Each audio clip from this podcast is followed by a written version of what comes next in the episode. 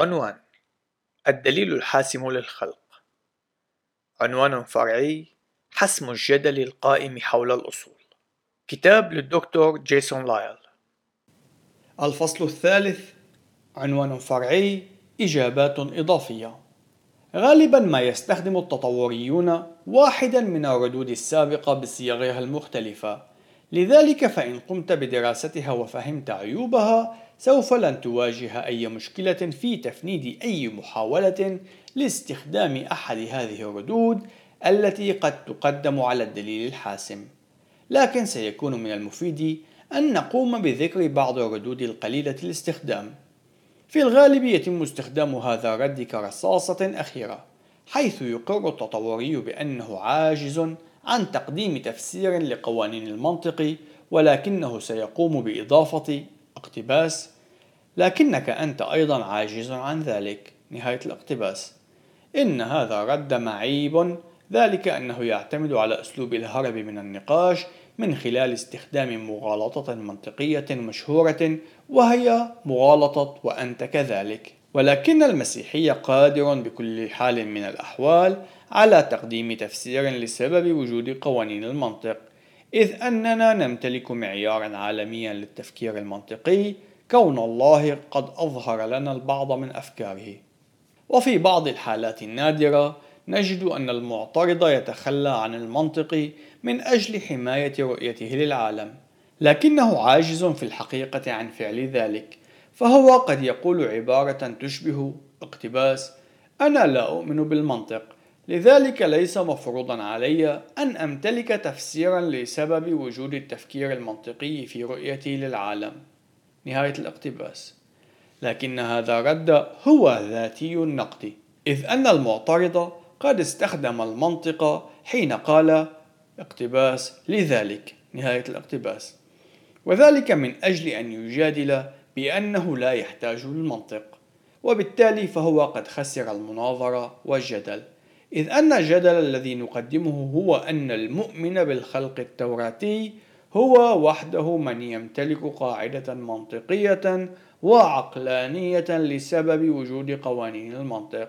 لذلك فإن الموقف التطوري هو ذو طبيعة غير عقلانية فهو حين يحاول أن يتخلى عن المنطق يقر بهزيمته.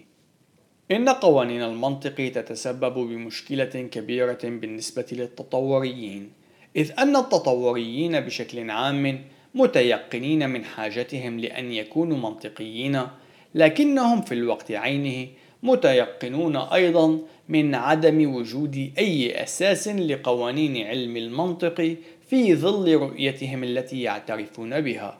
وهذه المشكلة تتسبب بإحراج خاص للملحدين الماديين إذ أن الملحد المادي لا يؤمن بوجود أي شيء سوى الكون الفيزيائي المادي. وفي ظل رؤيته لا يوجد أي شيء سوى المادة التي تتحرك لكن قوانين المنطق ليست مادية فهي ليست جزءا من الكون المادي وعليه فإن قوانين المنطق لا يمكن أن تتواجد فيما لو كان المذهب المادي حقيقيا.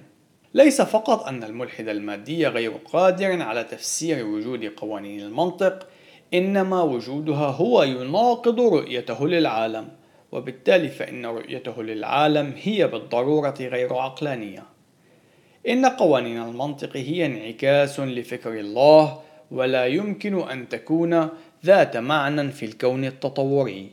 وقد افترض بعض الأشخاص أن التطور الربوبي قد يقوم بحل المعضلة حيث يؤمن العديد من التطوريين بنوع ما من الآلهة ويحاولون أن يجدوا قاعدة لقوانين المنطق باستخدام آلهتهم تلك كما يفعل الخلقيون وفي الحقيقة نجد عددا كبيرا من التطوريين والمؤمنين بقدم عمر الأرض يعلنون إيمانهم بالإله الذي يقدمه الكتاب المقدس فهل ذلك سيعطيهم قاعدة لوجود قوانين المنطق؟ بالطبع لا فلنتذكر أولا أن قوانين المنطق هي انعكاس لفكر الله ولكن كيف لنا أن نعرف فكر الله؟ إن الله قد أعلن لنا عن أفكاره من خلال كلمته المسجلة في الكتاب المقدس.